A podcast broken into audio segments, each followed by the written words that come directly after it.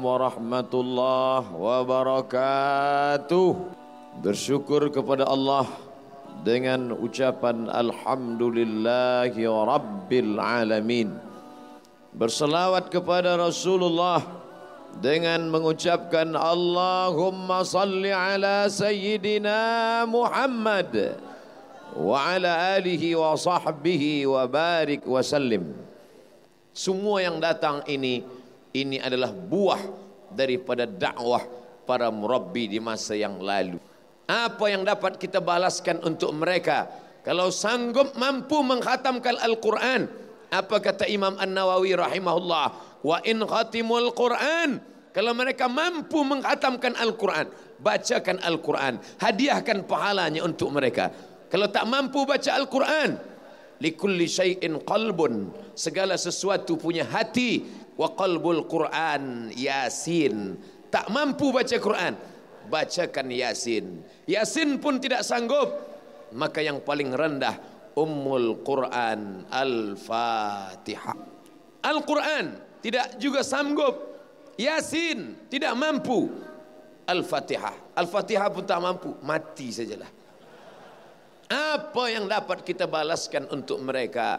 Yang sudah menunjukkan kita mana hak, mana batil, mana bengkok, mana lurus, mana hitam, mana putih. Tertulis di bahu, tertulis di dada. Para mereka yang menjemput saya. Laulal murabbi ma araftu rabbi. Kalaulah bukan kerana murabbi, kami takkan kenal Tuhan kami. Siapa yang mengenalkan kita? Mereka yang sudah berjasa. Apa balasan Allah untuk mereka? Dalam sahih muslim dikatakan idza matal insan manusia mati meninggalkan dunia. Harimau mati meninggalkan belang gajah mati meninggalkan gading. Manusia mati meninggalkan nama. Nama apa yang ingin kau tinggalkan? Di Quran semua nama ada. Fir'aun ada Qarun ada Syaitan ada Iblis pun ada. Tapi nama yang baik jauh berjalan banyak ditengok lama hidup banyak dirasa. Sudah banyak negeri yang dijalani.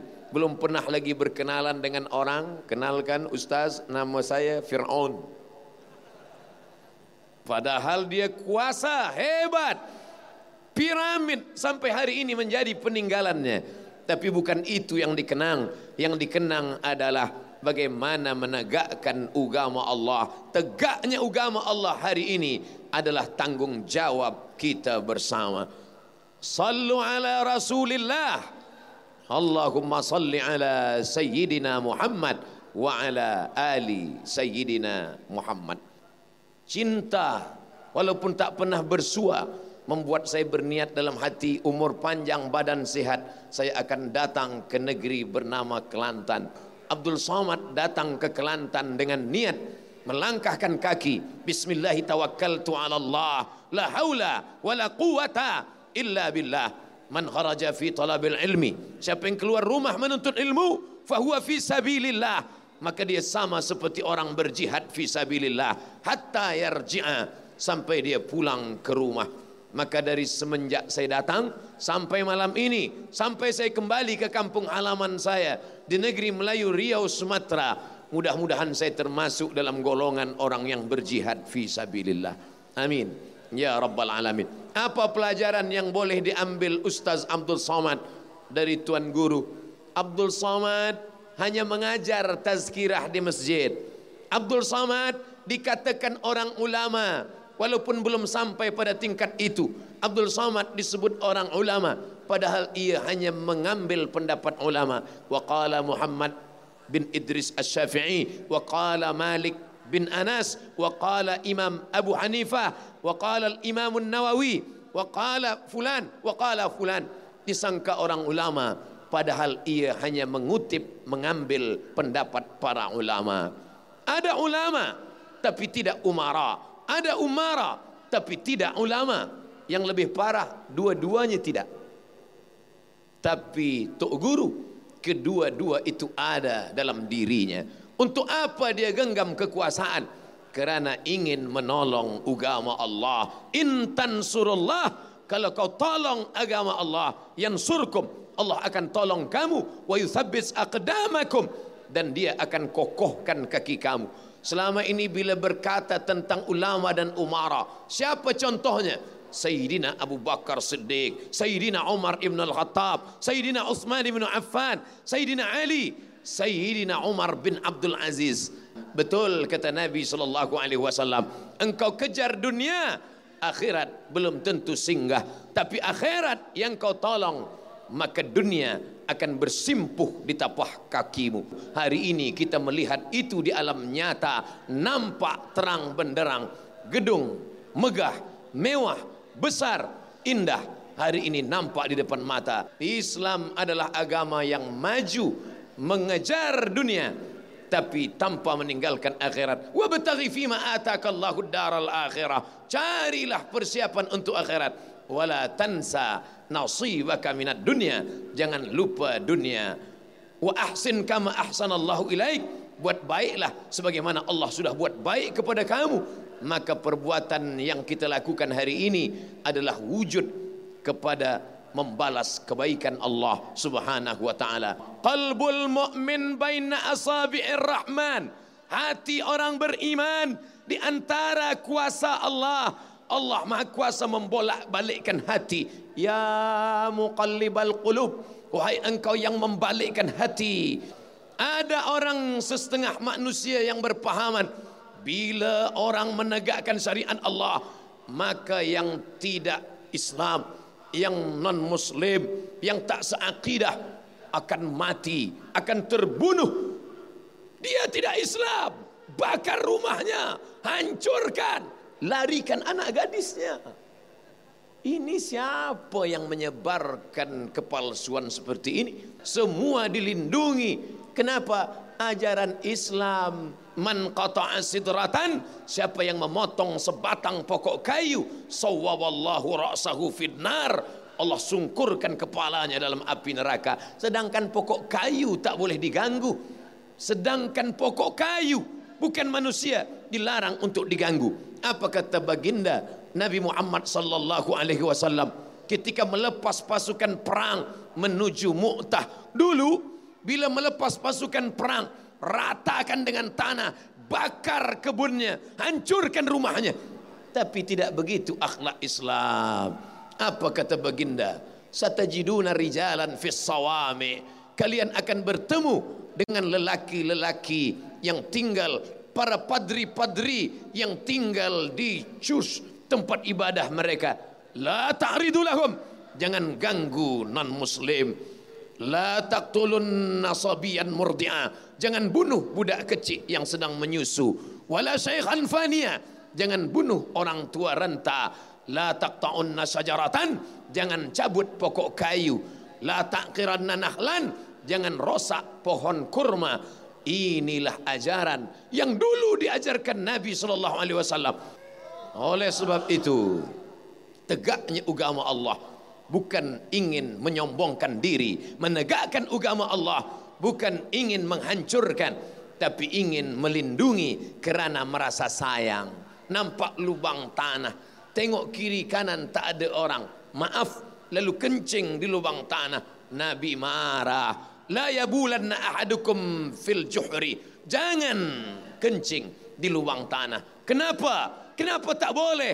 Ini kan binatang mereka juga makhluk Allah yang bertasbih memohonkan ampun untuk orang-orang yang mengajarkan kebaikan. Mereka di dalam hidup, mereka juga punya kehidupan. Bayangkan ajaran Islam yang begitu lembut, sedangkan pokok kayu, semut tak boleh diganggu. Apalagi jiran, tetangga, sahabat, kerabat, mereka sesama manusia. Semut yang ada di lubang tanah, bayangkan kalau engkau buang najis air ke dalam rupanya mereka sedang pilihan raya. Apa yang terjadi di dalam?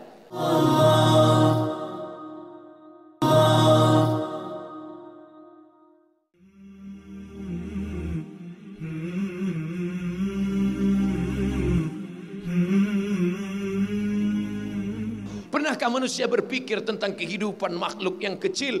Islam mengajarkan itu. Itu hanya ada di kertas, itu hanya ada di kitab, itu hanya ada di sahih, di kitab hadis. Mana nyata, mana praktiknya.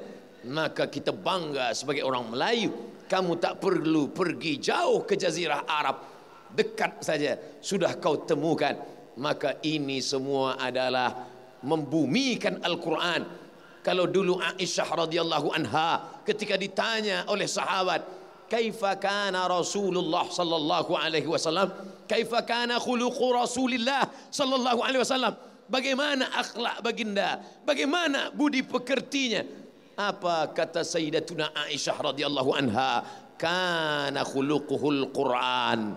Akhlaknya adalah Al-Quran. Akhlaknya adalah Al-Quran. Al-Quran berjalan di atas muka bumi. Al-Quran yang ditatbikkan Al-Quran bukan cuma dituliskan di dinding masjid dengan kaligrafi yang indah. Al-Quran bukan hanya diucapkan, dibacakan oleh qari dengan suara yang melambung tinggi. Nahawan, bayati, sowa, sika, jaharka, ras. Tapi Al-Quran yang diabadikan dalam amal yang nyata. Wasariqu Asariqu pencuri lelaki, wasariqatu pencuri perempuan, faqta'u aydiyahuma potong kedua tangannya. Itu hanya ada dalam Quran.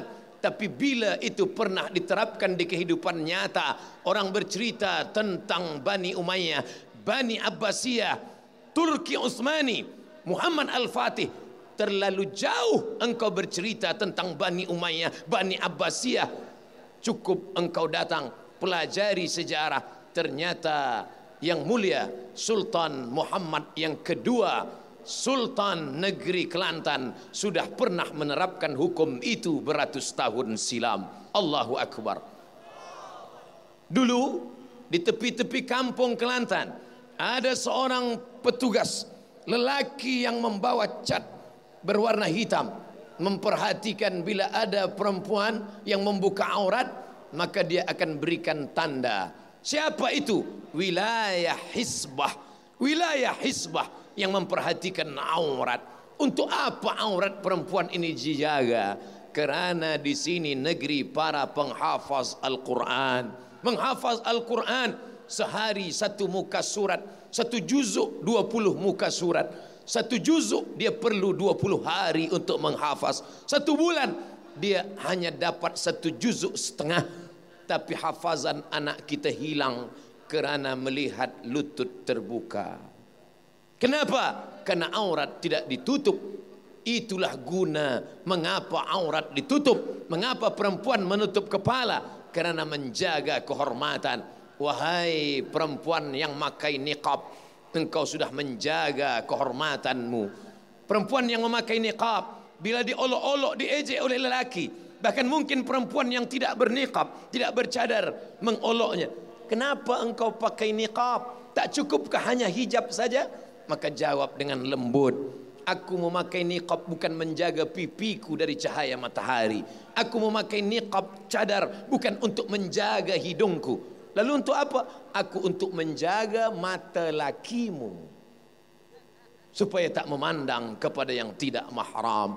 Nampaklah ajaran Islam. Islam bukan ingin merendahkan perempuan. Islam dengan ajaran hijabnya bukan ingin menjatuhkan perempuan. Tapi Islam ingin mengangkat darajah perempuan dengan kedudukan yang tinggi. Buah yang diletakkan di atas meja untuk santapan para orang-orang yang mulia dibungkus dengan plastik. Maka datang seorang lelaki membukakan. Izin Ustaz Somad penutup air minum dibukakan penutup buah dibukakan. Apa maknanya? Air yang baik ditutup buah yang baik ditutup. Bila engkau ingin air yang baik air yang ditutup buah yang baik buah yang ditutup. Kenapa saat memilih manusia kau pilih yang terbuka? Maka yang tertutup jugalah yang baik. Adapun yang sudah dapat yang terbuka tutup sajalah jangan cari satu lagi yang tertutup meskipun tak ada larangan apa maknanya? Ini kebaikan-kebaikan mesti kita jaga, mesti kita pertahankan. Ustaz Abdul Somad kami dengar dalam sebuah tazkirah engkau pernah mengatakan sakit hati dengan kata-kata tuk guru. Betul? Apa kata-kata tuk guru yang membuat Ustaz sakit hati? Orang yang bagi tazkirah di masjid itu seperti bual-bual sahaja seperti asap yang dihembus angin tak bermakna. Awal mendengar itu ada rasa tersinggung.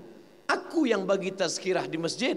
Kenapa dikatakan seperti bual-bual kedai kopi asap yang dihembus angin?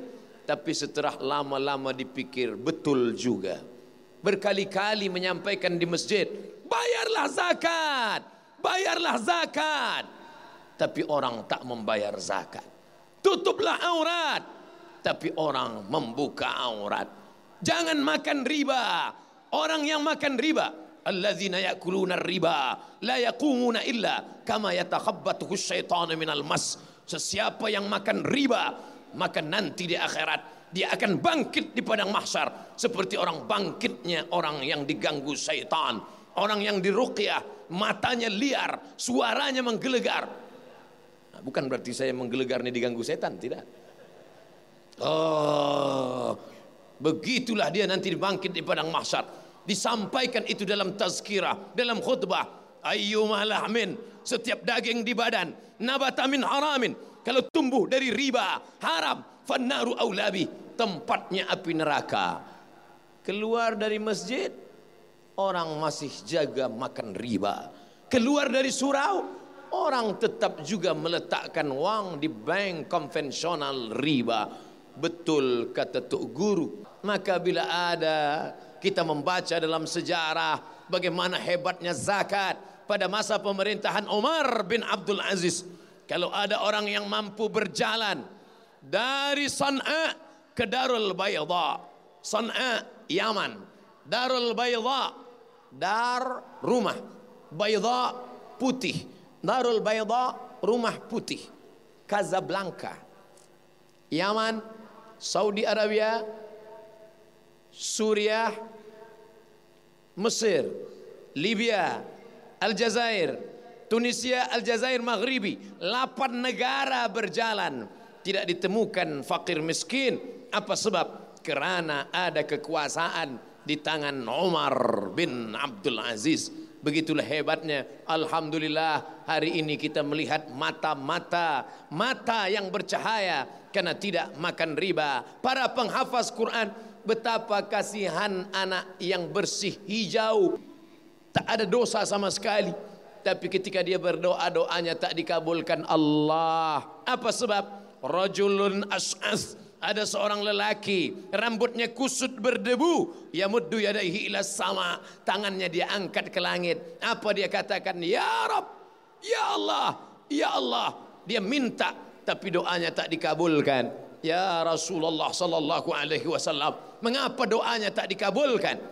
Empat mat'amuhu haram makanannya haram. Malbasuhu haram pakaiannya haram. Masrabuhu haram minumannya haram. Malbasuhu haram. Keretanya haram. Motornya haram. Rumahnya haram. Wa bil haram. Disuap diberikan makanan dengan makanan yang haram. Anak yang bersih lidahnya. Istri yang menunggu di rumah ternyata mereka makan haram. Betapa banyak kita sedang membangun istana pasir di tepi pantai. Ditengok dari jauh, cantik, bukan main. Tapi begitu datang ombak sekali sapu hilang. Kata-kata kita hilang kerana perbuatan kita. Tuk Guru tidak memberikan tazkirah menggelegar. Dia sampaikan dengan tenang tapi masuk ke dalam hati manusia. Kenapa Ustaz Somad kalau memberi tazkirah macam marah, macam mengamuk? Sedang keras pun suara kadang orang tertidur.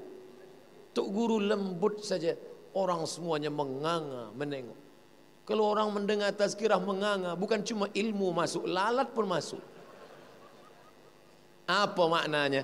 Ternyata ada orang-orang yang diberi Allah keutamaan. Hari ini orang memberikan kesaksian kerana diminta.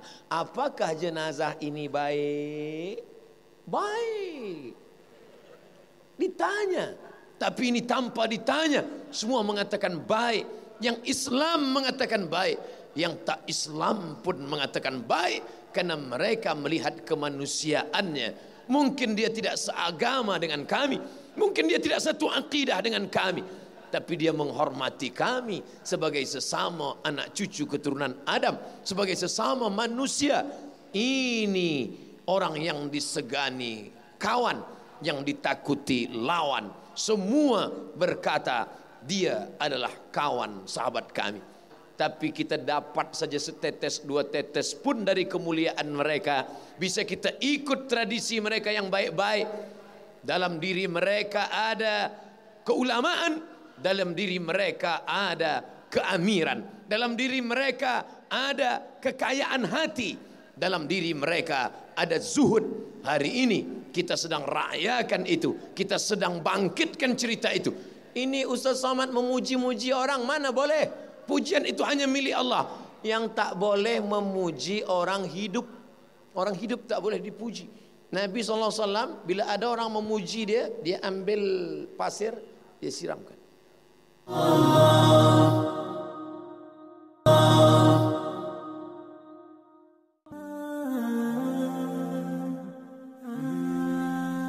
Tapi ini orang sudah meninggal dunia. Apa kata Nabi sallallahu alaihi wasallam? Ulkuru mahasina mautakum. Orang yang sudah meninggal dunia, ulkuru sebutlah mahasin. Mahasin jamak plural sebut kebaikan-kebaikannya. Yang disampaikan Abdul Somad malam ini adalah mahasin kebaikan-kebaikan. Di Quran pula dikatakan wa amma bi ni'mati rabbika fahaddits ceritakan nikmat makan nikmat minum nikmat. Hidup nikmat. Adakah nikmat yang lebih nikmat daripada hidup bersama Nabi Muhammad sallallahu alaihi wasallam? Kami tak hidup dengan nabi. Nabi sudah meninggal dunia. Kau tak hidup dengan nabi tapi kau hidup dengan penerus nabi. Siapa dia? Al ulama warasatul anbiya. Ulama pewaris pengikut yang menerima warisan Nabi. Nabi tak meninggalkan kursi emas. Nabi tak meninggalkan harta benda. Mana yang dia tinggalkan? Taraktu fikum amraini. Ku tinggalkan dua saja. Intamasaktum bihima. Kalau kamu pegang yang dua ini. Lan tadillu abada. Kamu tak akan sesat untuk selamanya. Kitab Allah. Al-Quran. Wa sunnati. Sunnah Rasulullah sallallahu alaihi wasallam. Tapi kita tak boleh kembali ke Quran dan sunnah. Kita tak cukup ilmu untuk itu. Maka Al-Quran berkata, Fas'alu ahla dzikri. Tanya orang yang tahu. Tanya para alim ulama. Maka alim ulama tempat kita bertanya. Siapa mereka? Al-ulama warasatul anbiya. Ulama yang mengikut para nabi. Ulama yang seperti nabi. Bagaimana nabi? Nabi punya kekuasaan selama di kota Makkah Al-Mukarramah dia tak ada kuasa Nabi tidak solat di samping Ka'bah tidak boleh solat berjamaah di samping Ka'bah dengan suara kuat Bismillahirrahmanirrahim Alhamdulillahi Kenapa tidak boleh? Kerana Nabi tidak ada kekuasaan Datang Abu Jahal, datang Abu Lahab, mencekik lehernya, menyungkup kepalanya. Mereka siram dengan kotoran unta. Karena tidak ada kekuasaan. Apa pelajaran yang diambil? Kalau engkau punya ilmu, tegakkan agama Allah dengan ilmu. Ilmu tak ada dengan kekuasaan, tegakkan agama Allah dengan kekuasaan. Ilmu tak ada, kekuasaan tak ada. Nih Tuhan, dia punya harta. Ini tanah, ini surau, ini masjid, ini kelas buka tahfiz Quran. Inilah yang akan menolong di hadapan Allah Subhanahu wa taala. Infakkan wakafkan anakmu. Berapa anakmu? Tiga. Yang satu menjadi doktor, yang satu menjadi pilot, yang satu kau wakafkan untuk menolong agama Allah. Hafiz Al-Quran. Oh, saya tak nak anak saya hafiz Quran. Nanti bila dia hafiz Quran dia tak ada kerja. Saya tak ingin anak saya hanya jadi imam sembahyang tarawih saja. Siapa yang mengatakan bila anakmu hafiz Quran lalu dia tak boleh menjadi pilot, tak boleh menjadi doktor yang boleh mengobati penyakit, tak boleh menjadi lawyer, tak boleh menjadi businessman. Maka di Kelantan ada program tahfiz sains. Dia tahfiz, dia hafaz Quran, tapi dia juga faham sains. Dia hebat dalam dunia dia juga berprestasi dalam bidang akhirat. Dia memang lawyer, tapi dalam kepalanya ada Quran dan Sunnah. Dia memang dokter penyakit, tapi dia juga paham hadis. Dia seorang yang memiliki harta.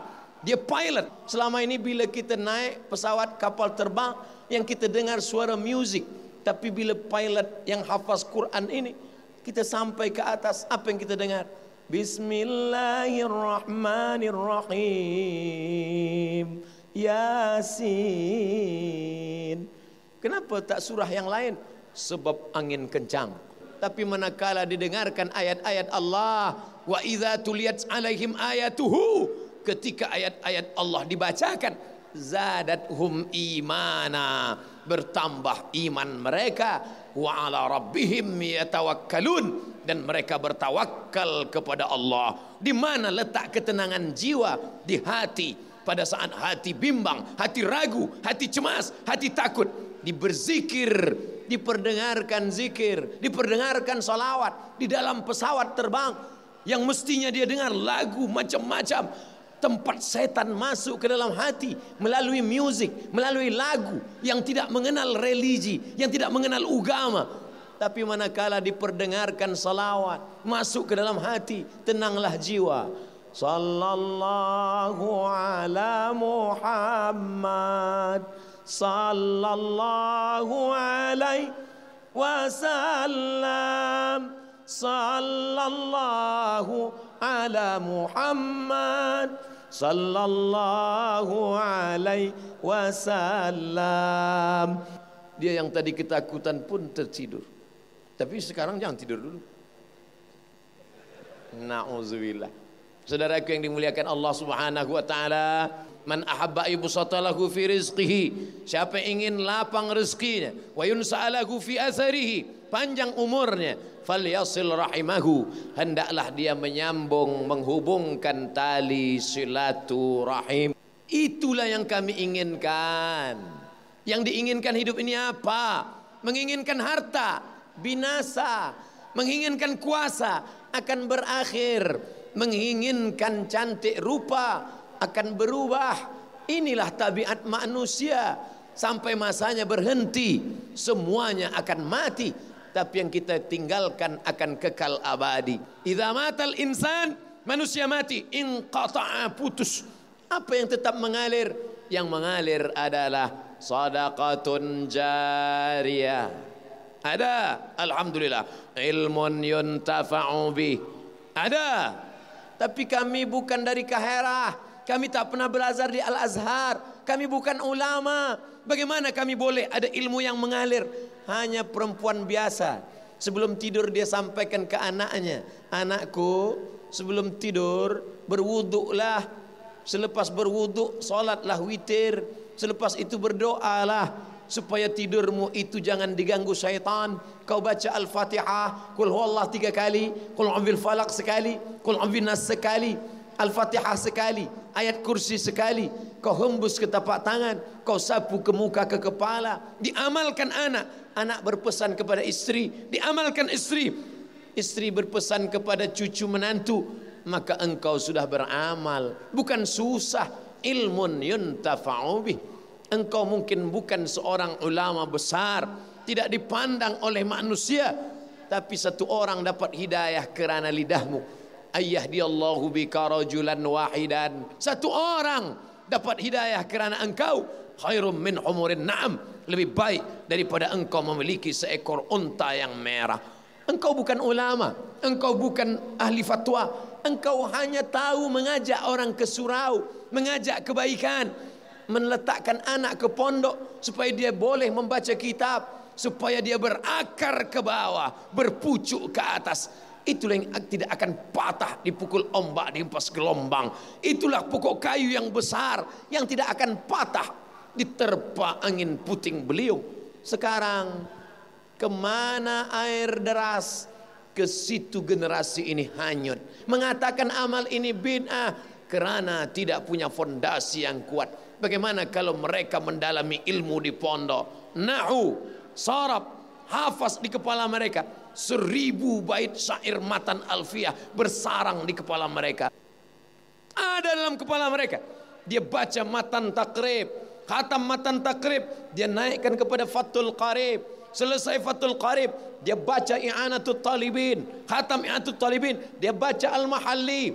Dia pindah ke kitab yang lain Raudatul Talibin wa Umdatul Muftin. Selesai itu dia tengok pula kitab Al-Majmu' Syarah Muhazzab. Setelah matang mazhab Syafi'inya setelah kokoh mazhab Syafi'inya baru dia baca Bidayatul Mujtahid wa Nihayatul Muqtasid. Imam Ibn Rushd Muqaranatul Madhahib perbandingan mazhab yang paling tua Hanafi. Nomor dua Maliki. Nomor tiga Syafi'i. Nomor empat Hambali. Dia tidak akan menyalah-nyalahkan orang kerana dia tahu perbandingan mazhab.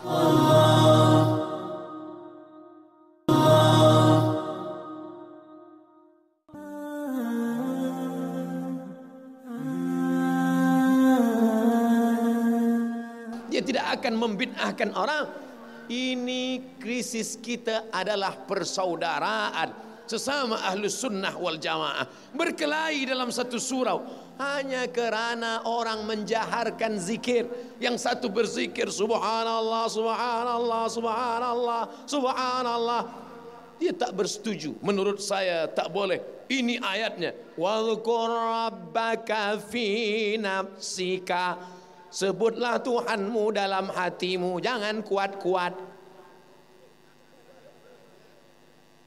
Masing-masing ada dalil yang berzikir jahar, dalilnya sahih Muslim dari Sayyidina Abdullah bin Abbas radhiyallahu anhuma kana al-jahru bidzikri fi ahdi Nabi sallallahu alaihi wasallam.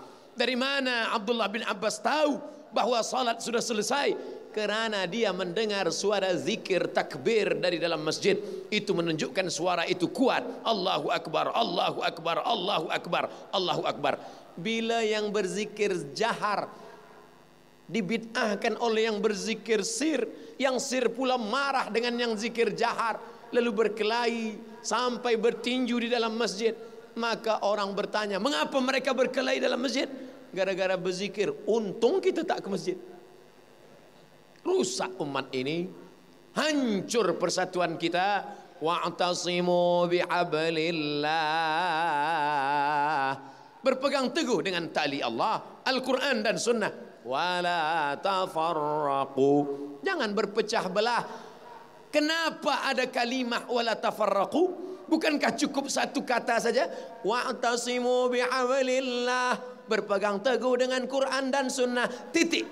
Kerana ternyata orang yang sudah membaca Quran, membaca tafsir, membaca hadis pun terjebak pada tafarraqu maka ditambah Allah. Wa'tasimu bihablillahi jami'au wa la tafarraqu. Jangan berkelahi jangan berpecah belah. Masuklah al-imam asy-syahid Hasan al-Banna ke dalam masjid. Dia tengok orang sedang berkelahi di bulan suci Ramadan. Yang satu mengatakan tarawih mesti 23 rakaat. Kalau tidak maka namanya bukan tarawih yang satu berkata sebelas rakaat. Hadis riwayat muslim. Kalau lebih dari sebelas rakaat bid'ah. Wa kullu bid'atin dalalah wa kullu finnar. Datang Imam Syahid Hasan Al-Banna tersenyum. Kamu berkelahi kerana apa? Kerana tarawih. Hukum tarawih itu apa? Sunnah. Berkelahi di masjid apa? Haram. Gara-gara yang sunnah kalian jatuh pada yang haram. Mencium hajar aswad sunnah. Tapi menyikut kiri menyikut kanan menyipak ke muka menanduk ke belakang. Ini pekerjaan lembu. Apa kata Sayyidina Umar Ibn Al-Khattab? Manakala akan mencium hajar aswad? Ya hajar wahai batu innaka la tamfa wa la tadur. Engkau tak dapat mendatangkan manfaat. Engkau tak boleh menolak mudarat laula muhammadun qabbalaka ma qabbaltuka. Kalaulah bukan kerana Muhammad mencium engkau aku pun tak sudi mencium engkau. Aku cium engkau. Alasannya kerana satu kerana mengikut sayyidina wa maulana Muhammad sallallahu alaihi wasallam. Hari ini engkau sikut kiri dan kanan engkau sakiti saudara hanya untuk melaksanakan yang sunnah. Kau tinggalkan yang wajib kau rosakkan ukhuwah. Siapa sebenarnya yang kau ikut kalau dulu Umar berkata, kalaulah bukan kerana mengikut Muhammad, aku pun tak menciummu. Hari ini orang berkata, kalaulah bukan kerana jiranku nanti akan bertanya di kampung kau boleh cium apa tidak? Apa sebenarnya yang terjadi dengan kita selama masih berpegang kepada ilmu? Tidak ada kata-kata terlambat. Dalam Islam tidak dibatasi. BA 22 tahun, master 30 tahun, 24 tahun, PhD 27 tahun. Itu bukan sistem Islam.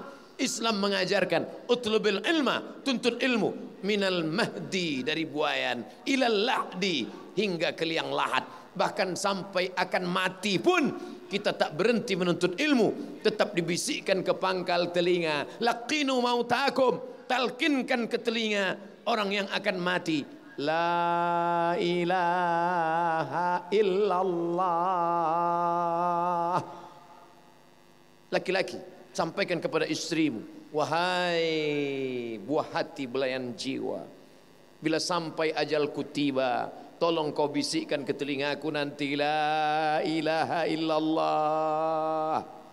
Ha, maka nanti bila tengok dia agak sikit-sikit sakit sikit ah mula dia la belum lagi kau nak cepat saja aku mati apa sebenarnya makna daripada talqin? Talqin tak lain tak bukan adalah menunjukkan bahawa kita tidak pernah berhenti belajar. Abdul Samad ke Kelantan mungkin tidak belajar baca kitab, mungkin tidak telaki pada ulama, tapi dia mengambil pelajaran dari setiap detik pandang yang dilihat, yang ditengok. Man salaka tariqan, siapa yang melalui suatu jalan, yaltamisu fihi ilman, lalu dia mengambil ilmu, sahalallahu lahu bihi tariqan ilal jannah. Maka Allah akan mudahkan jalannya menuju surga. Lalui suatu jalan. Ambil pelajaran di sana. Kami ini sudah tua ustaz. Tak boleh lagi mendengar. Tidak boleh mendengar melihat. Ada terjemah menggunakan bahasa yang lain maka kita boleh melihatnya. Manfaatkan teknologi. Gunakan untuk menuntut ilmu. Sehingga sampai pada masanya kita tergolong orang-orang yang selamat daripada kejahilan insyaallah amin. Ya rabbal alamin. Kuntum khaira ummah. Kamu umat yang terbaik. Apakah kamu umat terbaik kerana umurmu panjang? Mungkin. Apakah kamu umat terbaik kerana engkau kaya? Boleh jadi. Tapi yang jelas dalam Quran kuntum khaira ummah. Kamu umat terbaik. Sifatnya ada tiga. Ta'muruna bil ma'ruf. Ajak orang buat baik.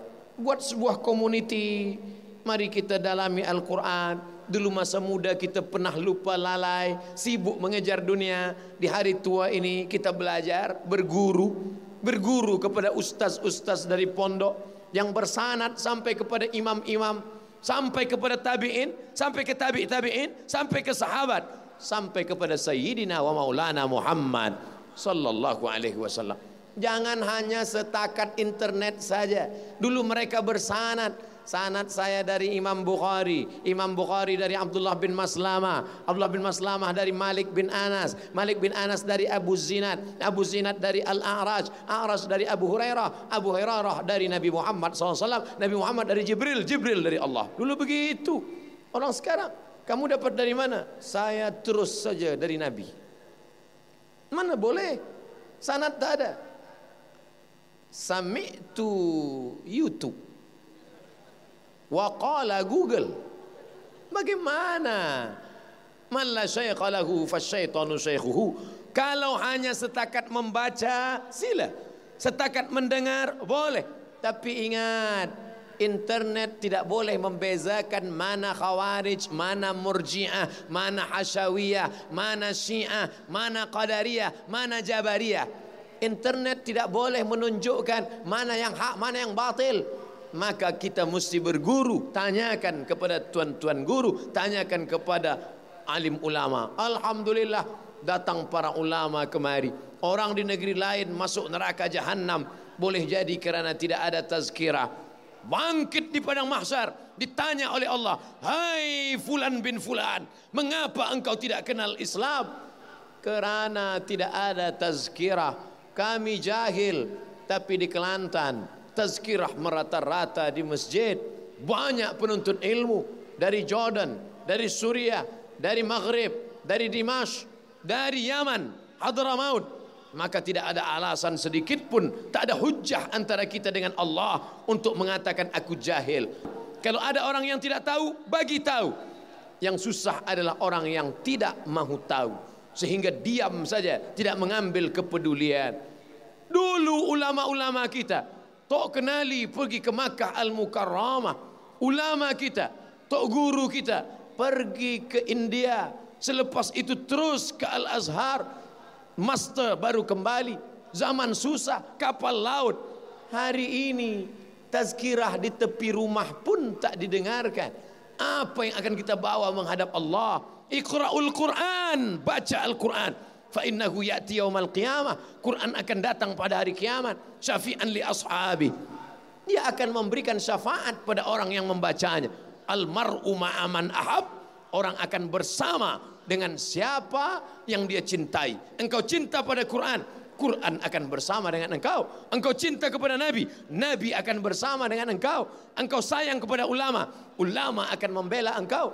Semoga harta umur kita semuanya berguna sebagai bekal menghadap Allah Subhanahu wa taala. Amin ya rabbal alamin.